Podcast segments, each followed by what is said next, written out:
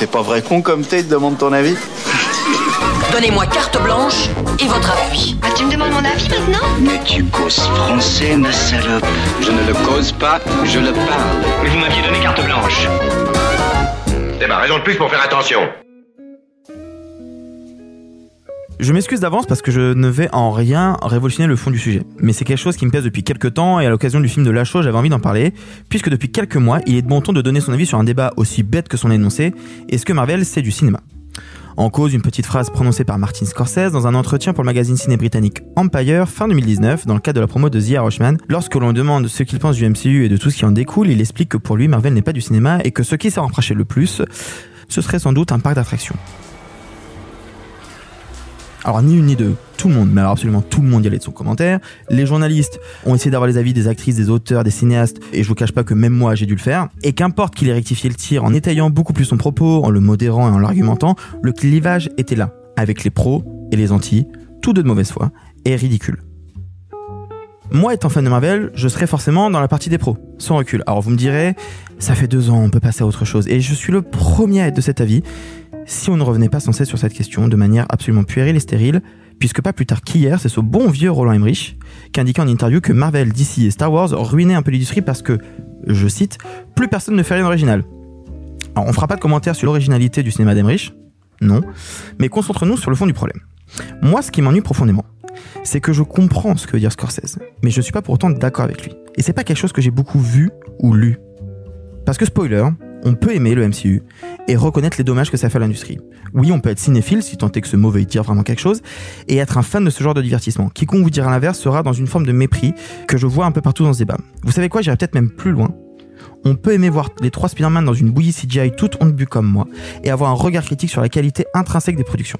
Et c'est pas totalement compatible. Quand Victor m'a demandé mon avis de prime abord sur No Way Home, je lui ai dit que j'avais passé un moment incroyable. Est-ce que le film était bien? Pas vraiment. Est-ce que c'est grave? Je sais pas, tant qu'on est inconscient. Peut-être pas. Ready? I'm ready. Nice knowing you, Spider-Man. Me. Si on en revient au débat de base, est-ce que Marvel est du cinéma? Je vous ferai pas l'affront de vous définir ce que c'est que le cinéma, surtout que Scorsese n'est pas idiot quand il fait ce postulat, il veut parler de la manière de créer et de procurer des sentiments avec des images. Et là-dessus, moi j'ai un problème.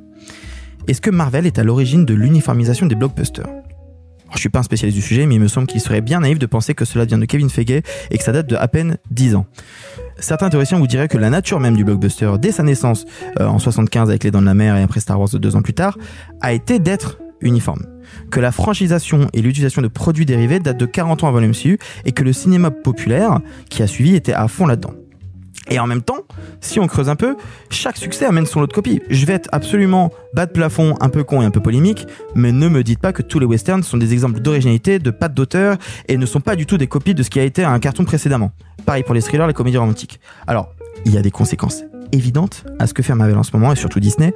L'effacement des auteurs, un monopole économique effrayant, une vraie normalisation visuelle des productions, tout se ressemble et ne ressemble pas à grand chose. Évidemment qu'il y avait des auteurs, des vrais avant, et qu'il n'y en a plus beaucoup maintenant. Mais ce phénomène était déjà bien là.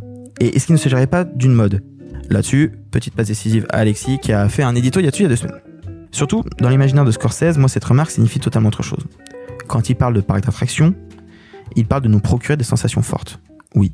Mais comme plein de films l'ont fait auparavant, si on est très terre à terre et qu'on remonte juste de quelques années, c'est exactement ce que proposait Gravity ou Avatar. Et surtout, chacun reçoit les films différemment. Moi, je me souviens très bien, petite minute pompeuse, j'avais vu Playtime en 4K au cinéma et j'ai ressenti un vertige énorme. C'est pas comparable du tout, mais vous avez compris l'idée. En fait, au fond, est-ce qu'on a besoin de se justifier d'aimer un film? Moi, j'espère pas. Moi, j'aime le voyage que me procure Marvel. J'aime l'aspect feuilletonnant, j'aime connaître ses personnages depuis plus de 20 ans.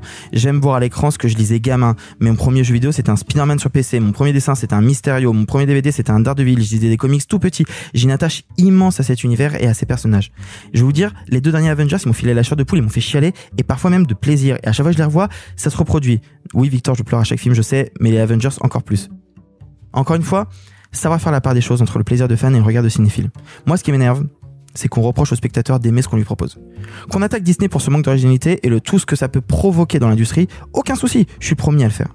Mais pas les spectateurs, parce que j'en suis venu il y a quelques années à cacher mon amour de Marvel, et ça je trouve ça compliqué. J'ai pas à me faire petit, j'aime les divertissements de mon époque de la même manière que mes parents aimaient les blockbusters de leur époque. Donc j'ai un petit message pour les auditeurs qui m'écoutent et qui se sentent lésés de cette manière. Je m'adresse à ceux qui adorent ces divertissements et souffrent du regard condescendant de leurs collègues, amis et membres de votre famille, cinéphiles ou non. Si vous aussi, à chaque sortie d'un épisode de Pardon qui va parler d'une nouvelle production super-héroïque, vous êtes en sueur de savoir avec quel adjectif les plus dégoulinants de crasse Murillo va défoncer votre film. Vous craignez les mots durs et souvent injustes de Victor, la verve énervée et surtout désabusée de Marc, le doux désintérêt global et un peu vexant de Sophie Rita ou l'ennui agacé et appuyé d'Alexis, n'oubliez pas, pas de culpabilité à aimer ce qu'on aime, tant qu'on sait ce qu'on voit et qu'on a conscience des problématiques soulevées par les productions. Pour écouter d'autres éditos des membres de Pardon le cinéma, rendez-vous chaque vendredi dans les épisodes classiques ou le lundi en diffusion indépendante.